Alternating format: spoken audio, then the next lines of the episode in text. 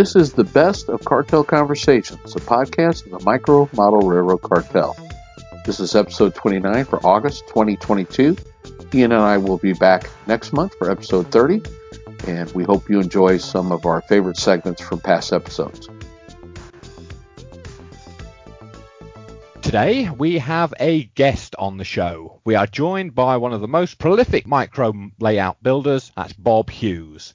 Bob and I's paths have crossed many times on model railway forums over the years, and I like to think that uh, if I'd still been living in the UK, I'm sure we would have met in person many times at shows, and maybe even drank a pint or two in the bar afterwards. So it's great to actually say, hello, Bob Hughes, uh, welcome to the show.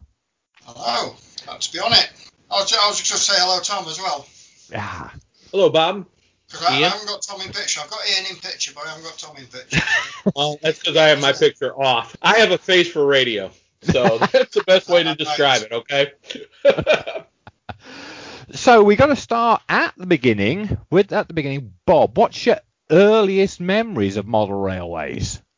Oh well, when I was a little toddler, we had uh, a battered old tin plate clockwork presume it was O scale, um, that used to run on the front room floor. But uh, my mother decided it was dangerous because it had sharp edges on it and it got consigned to the bin. Um, Christmas 1961, I think it was. Christmas, I got a, a Triang train set, which was the, the little 040 Nelly, mm-hmm. a couple of wagons and a brake van. And uh, that's what set me off on proper model railways with the electric control instead of a key to wind it up. Oh, oh that you still have the tin plate now. What would that be I, worth, eh? I haven't. I've got some t- old tin plate, but it's not the original stuff. I, I, don't even know what make it was. I don't know if it was Hornby or something else. But I can remember it. It had a it had a streamlined steam engine which only had four wheels. It was sort of like an A4 body on an on a uh-huh. chassis. Round and round and round and made a lot of noise. Uh, oh, it didn't matter what the, what shape the train was back in those days. Scale modelling wasn't uh, wasn't no, it was, the thing. It was a train on the track going uh-huh. somewhere. Uh-huh. Yeah. Ah. Oh, that we still had that innocence sometimes, you know.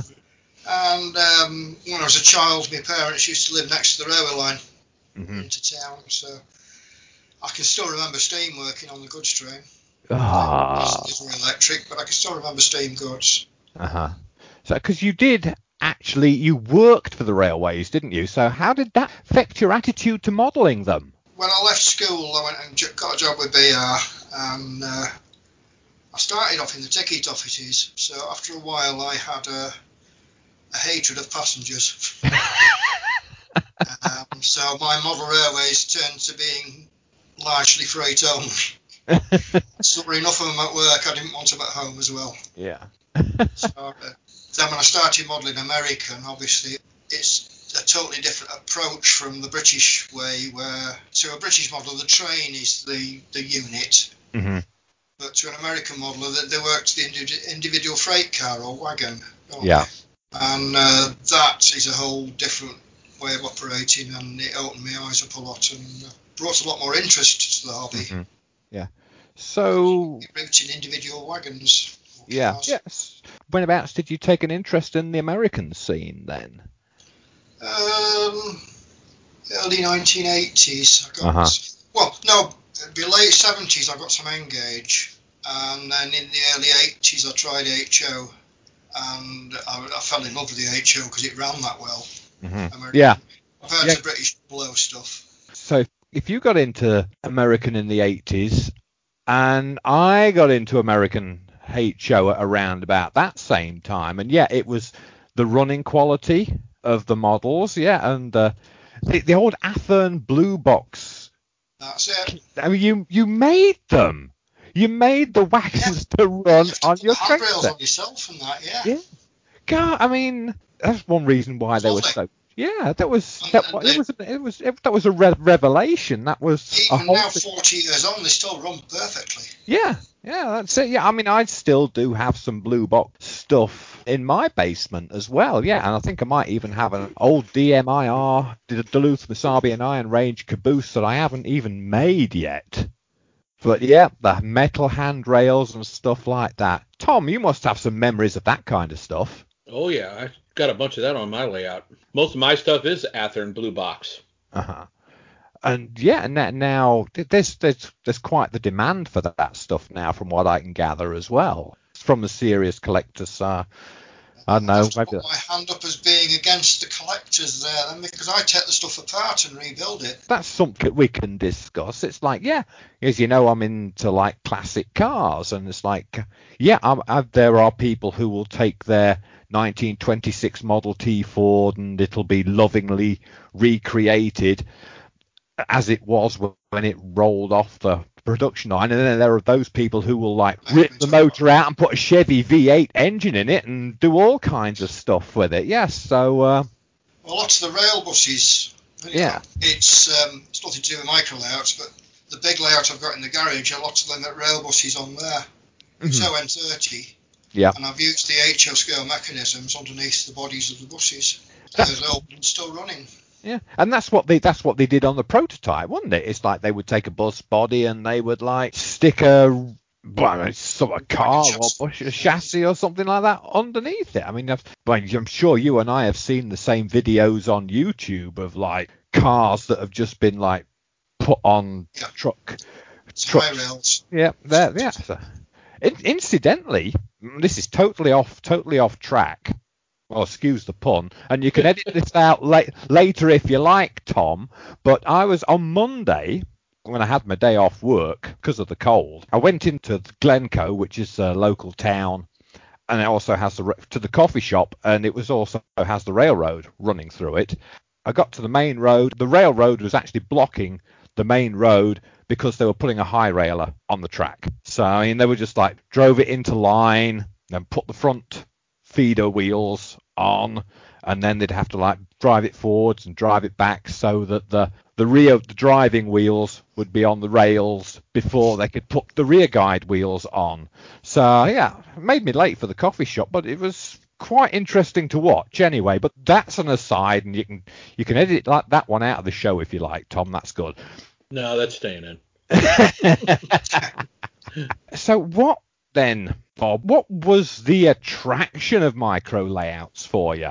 Because I mean, you'd been in railway modelling for a long time before then, and I've seen your websites and your old models, and you had some really interesting stuff. So, what was the attraction for the micro? Um, I've always gone for the small layouts because you can pick them up and take to an exhibition Yeah. rather than just using them at home. But uh, in the mid 1990s, um, by that time I was working in the Railway Telegraph office at Manchester, and the office closed and the job moved to Crewe. So rather than commuting every day, I moved, but I didn't want to live in Crewe, so I, I bought a small house in Sandbach. And a small house isn't very good for lots of little layouts, so the layouts just got smaller and smaller as it Mhm. was. Half me German electrics and me American diesels and me British steam and, and, and somewhere to run them all on different little layouts. I can hear you on the small house here, because like, yeah, my house is my house is pretty darn small. It's, in fact, it's only 950 square feet, so it's not very big at all. But yeah, this is the thing. It's the space thing. So it, yeah.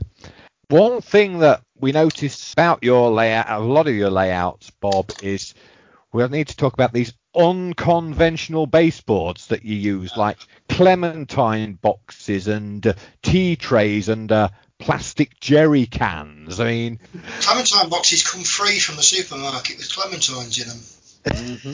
and um, they're about what an A4 sheet of paper sized, so they're they're a challenge to put a, a model in. uh-huh.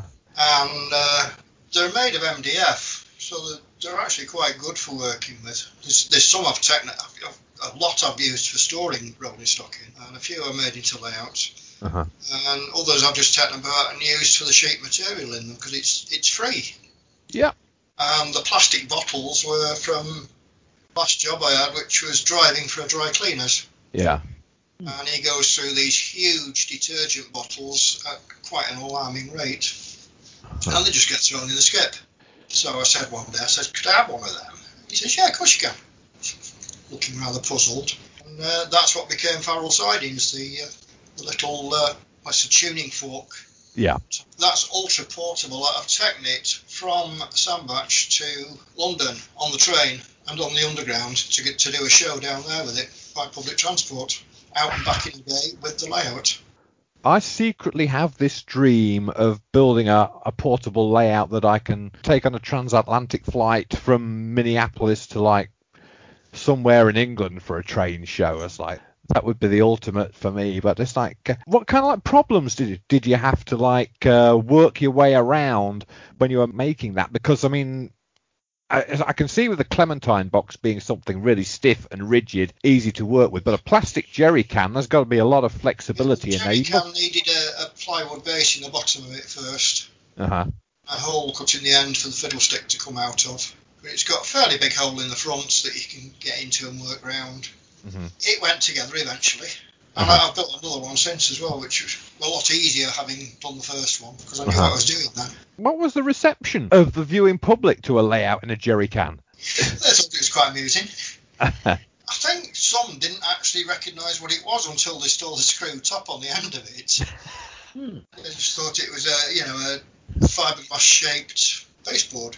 uh-huh. It's not. It's it's soft plastic. Yeah. Um, it, because when you see that it's got a, a red screw cap on the end of it, which is quite obvious when you you look at that uh, what it was then. I, honestly, I think that's so clever that that you can like take these everyday household objects and subvert them into like model railway baseboards. That's that's very cool. I wish I had your brain power and that creativity.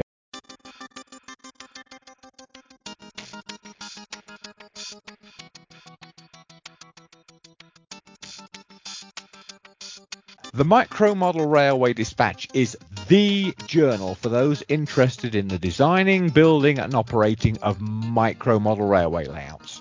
Released four times a year and full of inspirational layouts and articles, it's your gateway to the world of micro layouts. The dispatch is free and available for download from micromodelrailwaydispatch.com. There you can download the current and all back issues. You can also show your appreciation and support for the magazine's future through buymeacoffee.com. In addition, you can be placed on the mailing list to access the magazine early by contacting the editor at mmrdeditor at gmail.com. All right, we're going to have a Christmas roundtable discussion tonight, and joining us, uh, besides myself and Ian, we have Ken Hutnick. So, Ken, how are you doing this evening? Uh, good evening, gentlemen. I am doing great. Thanks for having me. We were supposed to have Sean Brandsetter on tonight, but he wasn't able to join us. But we do have Ken with us today, and Ken, you uh, you've entered the uh, Halt Station Challenge. Uh, very fine looking uh, uh, square foot layout that you got there. So congratulations on that. As the voting goes on for that, and best wishes and good luck on that. Of course, Ian's leading both of us there, so we're going to have to get out and campaign for votes. Yes, yes. I'm going to have all my family join the cartel. Hey, let me know which ones are family, and I'll automatically approve them. No, we're just we're all just kidding here, folks. We're we're not going to be campaigning, but uh, but we wanted to get together, and uh, this being our uh, Christmas holiday special, we wanted to talk about um, our Christmas memories. But Ian's got some information. He's been doing some research on the history of Christmas trains under the Christmas tree. Okay, and they're laughing at me because I keep saying Christmas trees under the train. It's the other way around, guys.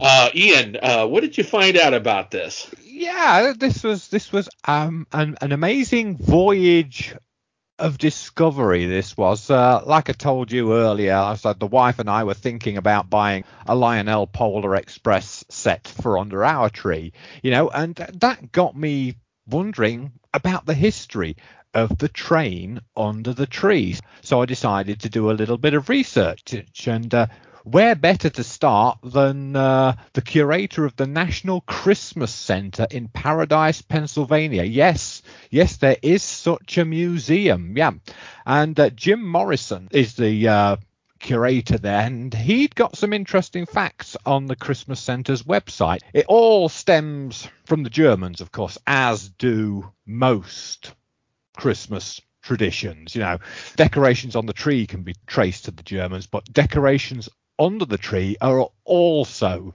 can be traced to to the Germans. It's known as putz. That's P U T Z or P U T Z for those people like me who come from the correct side of the Atlantic. Yeah, and these putzes would be like elaborate scenes that celebrated different elements of the nativity. And it was a tradition that spread to the New World when families emigrated to the US. You know, there's well documented records from the mid 1700s uh, of a group of uh, Moravian Christians that settled in the uh, Lehigh Valley in uh, Pennsylvania.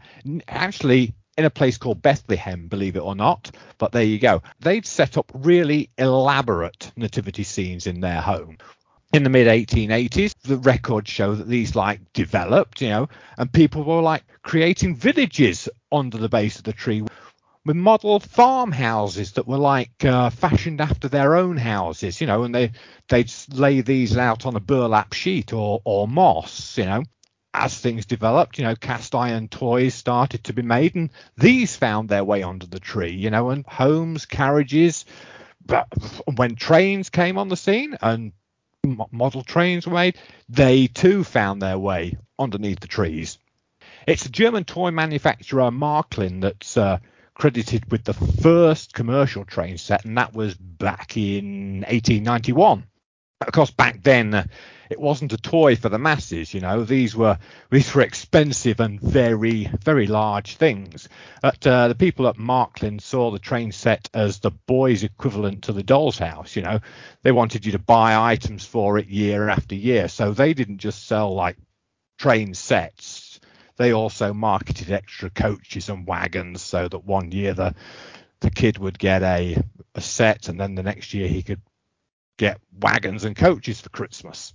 Getting back to the putz, all going. The putz seems to have reached its peak in like the 1920s.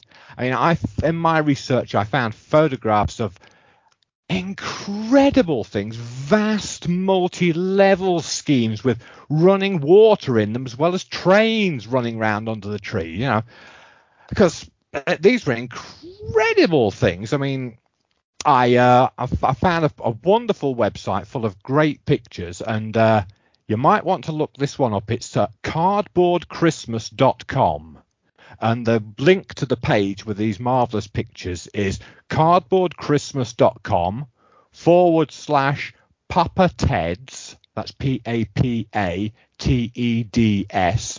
Then another forward slash and Christmas 1920s HTML and these are incredible images. These were just fantastic to look at, you know.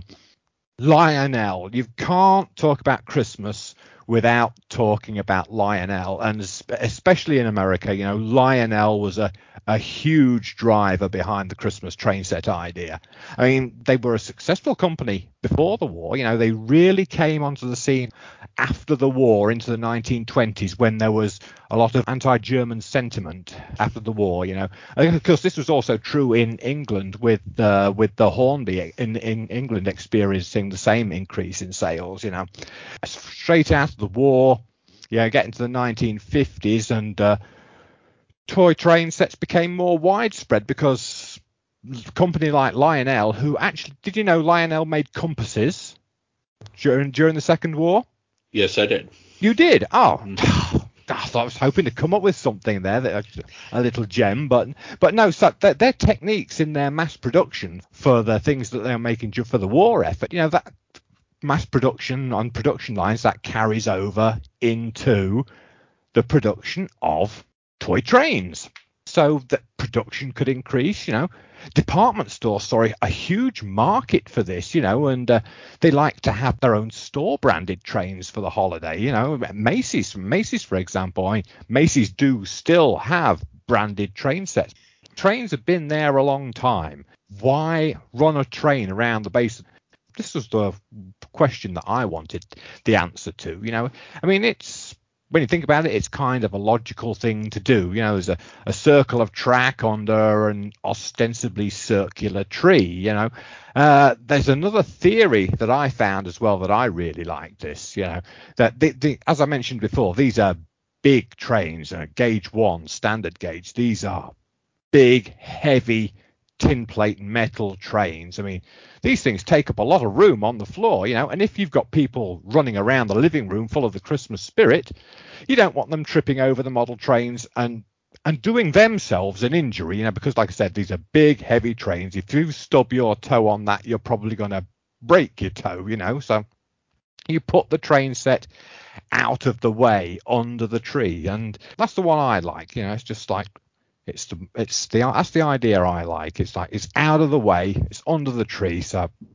life can go on in, in the living room with your Christmas partying, and nobody's going to trip over the toy train. So, Ian, what are your thoughts on using concept sketches for layout planning? I know you use them several times with your micro layout planning, and I also know though that people sometimes think I got to be an artist to do sketching. Uh, what are your thoughts on that? Ah, uh, yeah. Well, um, the thing is, I've always drawn sketches of how I see the layout. I don't give it a second thought. And when people like say to me, "Oh, I wish I could draw like that," and you know, it's like I just don't think anything of it. But it's it's just the way I the way I work. You know, the way things often start for me with a micro is that uh, this is going to sound really weird, you know, but I get a feel for something, you know, it's like I, I, I don't want to call it a vision, but you know, I'll see something in my mind's eye. You know, it might have come from a photograph that I saw like weeks or months or maybe even years ago, you know, and something or let's, let's call it a feel. A feel just gets in my in my brain, and I have to I have to get it down on paper. Oh, oh, on paper or even on my iPad, you know, just as long as I get that recorded. But I mean, I don't want anybody to think that these sketches that I'm doing at that level are any good. No, they're not. I mean, I was doing one earlier on and it looks like a spider crawling up the Empire State Building, to be honest. But I know what that drawing means to me. So I can see something in it that uh, other people might not. So what I would say to anybody who has doubts about their drawing skills, it's like, you know, don't be put off by what you see from the really talented layout visualizers. You know, the people that I grew up looking at their sketches and thinking, wow, I wish I could do that. People like Roy Link and uh, Ian C. Rice and lately Paul Lunn as well, I think. Uh, you know, we all start off with really sketchy sketches that you can't really tell what's what's what with them. But, but I mean, there are plenty of tutorials out there on YouTube that'll teach you the basics of of perspective drawing, and that's that's all you need. You know, just search for perspective drawing on on YouTube. You know, the sketch only needs Ian, to be. I want to just sorry, Ian, I didn't mean to yeah. interrupt you there, but uh, when you were talking about that with uh, basis of perspective, you know, I I know a lot of schools here in the United States don't have art classes as much anymore as they used to. Mm-hmm. Uh, when I was growing up, we, you know, that was a basic thing. We had those. Yeah. But basic perspective, uh, it, it's pretty simple. I mean, you really yeah. don't have to have artistic ability to do that, and that perspective really helps capture that look. Mm-hmm. It may not be a scale model, but it really does. It gives you that visualization. That's what you're looking for. Yeah, that's it. That's all. That's all you need. You know, it's like if there's nobody teaching it in schools, you know, there are loads of tutorials on YouTube. You know, I found some really simple ones. All you need is simple one point, maybe even two point perspective, and it's really easy. And you don't have to draw a masterpiece. Just draw boxes with pointy roofs on them. That's enough to give you a feel. You know, all just a tool when it comes down to it. You know, you can then follow it up with a scale model or a mock-up. You know, but but drawing on a piece of paper, you know, it's a great start. And you know what? It takes up the least room of all. And also, there's something really cathartic. If you're drawing on a piece of paper and you don't like what you're doing, it's really cathartic to like screw the piece of paper up and throw it in the bin. You know, it works great for me. Lot, by the way. and, and and here's something else. The, the great thing, if you use an iPad app, which I, I use a lot, if you use an iPad app, you can actually cheat a lot using those. You know, you see if, if you're on the internet and you see a building, a photograph of a building, you think, oh, I like that. Take a screenshot, drop it into your drawing app on your iPad. You know, trace it and then draw, trace over it, and then draw your layout, your track plan around it. A lot of people say, well, you guys are artists. But I have found that even just something very basic, uh, even if can't, I can't draw figures. So you know what I do? I just put little stick figures in. Yeah. Uh, I just do something to kind of give a concept of what I'm doing. I'm not trying to draw something to where I can put it in a museum. I'm just drawing something as a reference so I can visualize what I'm trying to capture in the layout. Mm-hmm. And I think people need it. Like I said, YouTube is an excellent resource and there are all kinds of instructional videos. I use those instructional videos for my own artwork, and they're mm-hmm. they're wonderful, useful tools. Yeah, like I said earlier, the only person the drawing needs to please is yourself. That's right. You know, that is it. Yeah. So don't well, give and don't don't anybody be bothered about producing a masterpiece because only you need to know what that drawing means. And speaking of other tools, the use of mock-ups. And one of the things that I've done, I've done this with my uh, my current uh, GN15 layout here, the Westcott Mine and Mill Railway. I did it with my uh, Wetterau Food Services.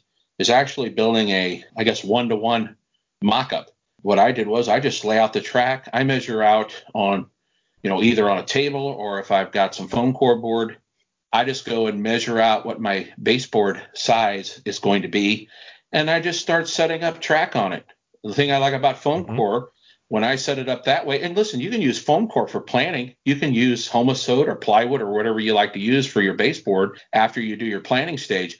But push pins, map pins work excellent for holding track in place. That's what I did with my uh, Wetterau Food Services.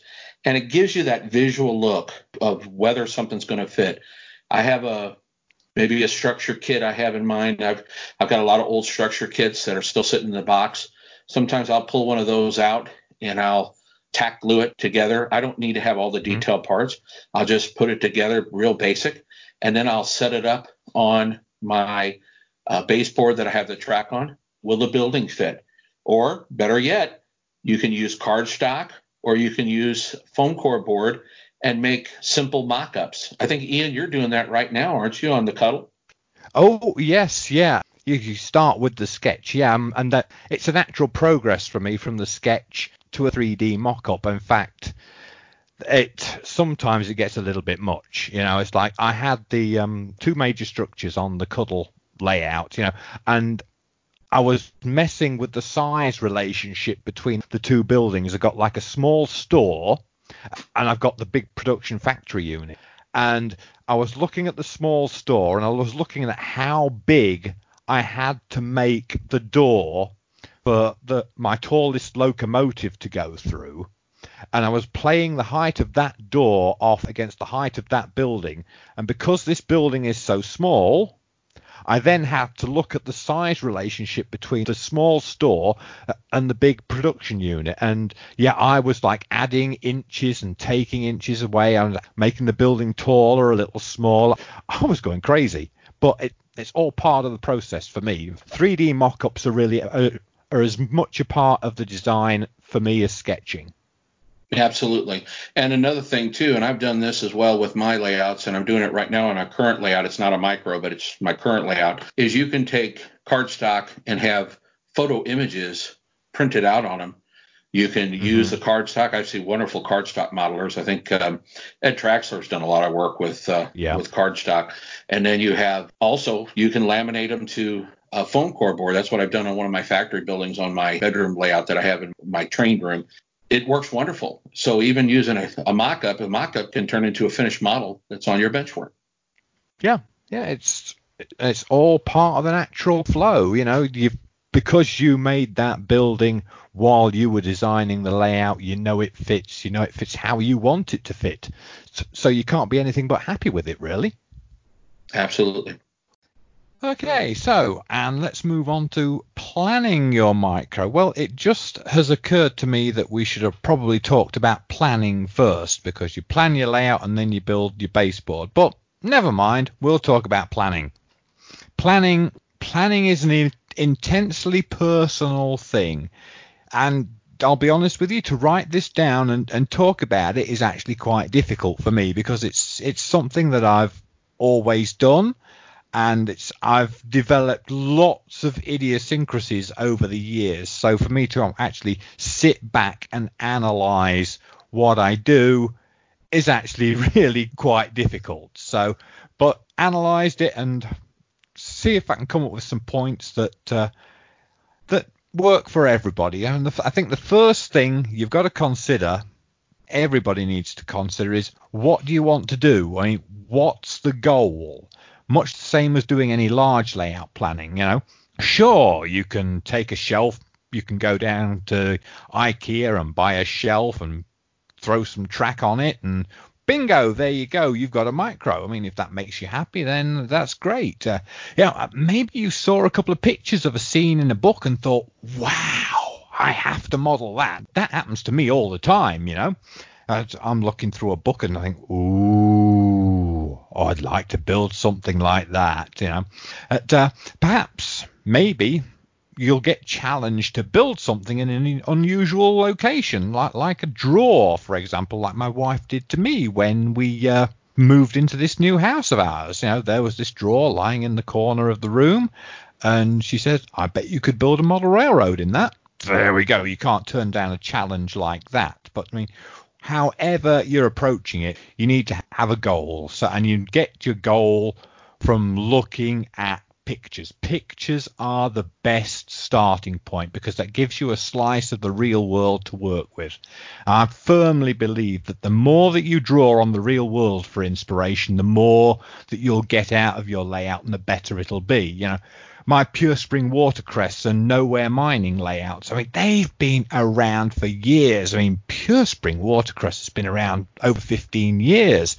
And, you know, it's still a darn good layout. You know, and I think one of the reasons for this is it's the understanding of the prototype that I accumulated through all the research that I did for these models. I mean, if anybody stood and listened to me talk about watercress harvesting at uh, at a at a train show, will, will know I've learned a lot about that business. And so, yeah, it's the research gives the layout a purpose and it, it that purpose makes it more interesting to the public, and if the public are getting something out of it, then it makes it more fun for you. So you need to have that goal, that goal in mind. Two goals in mind. The goal is what you got, what's what your layout wants to be, and then um, what do you want out of it? Do you want the public? Is this something that uh, you're building for yourself, or is it something you want to show off at a show? Because if you can get the public into it, then it's going to be much more fun for you. And so, I mean, I, would even go as far as to say that you could make a pizza layout look a circle of track on a square baseboard. I would say you could make that look real, interesting, and exciting just by working from photographs from the real world. So, yeah, and in that with the pizzas, I've been doing some uh, Google searches and just doing, you know, looking at some satellite photos.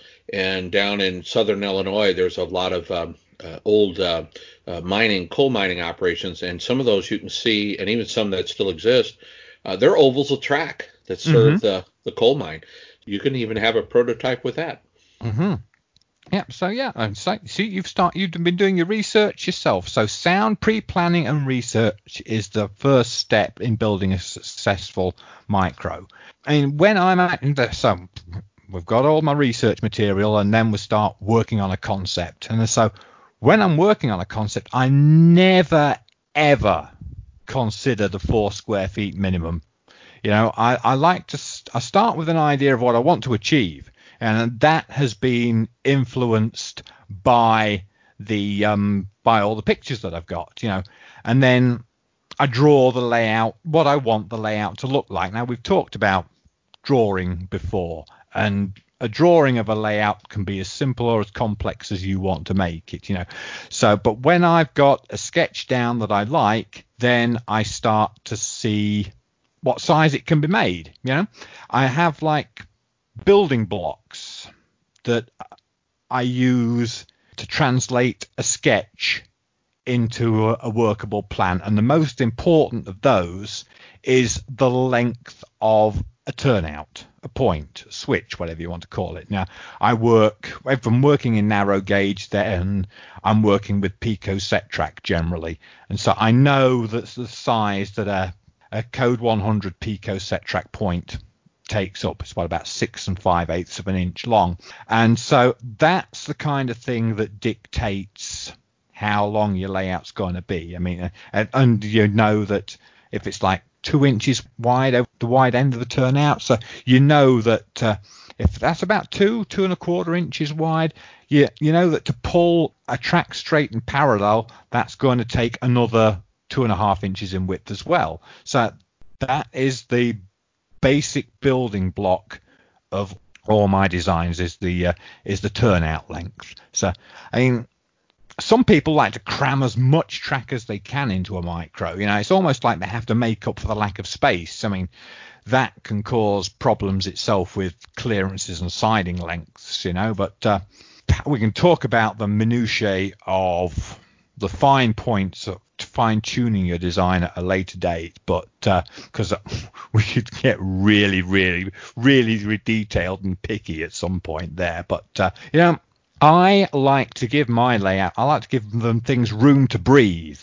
You know, and once again, that comes from studying the real thing.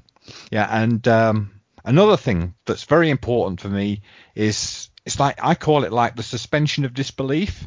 You know, you've got to make the viewer think that this isn't four square feet of model railway.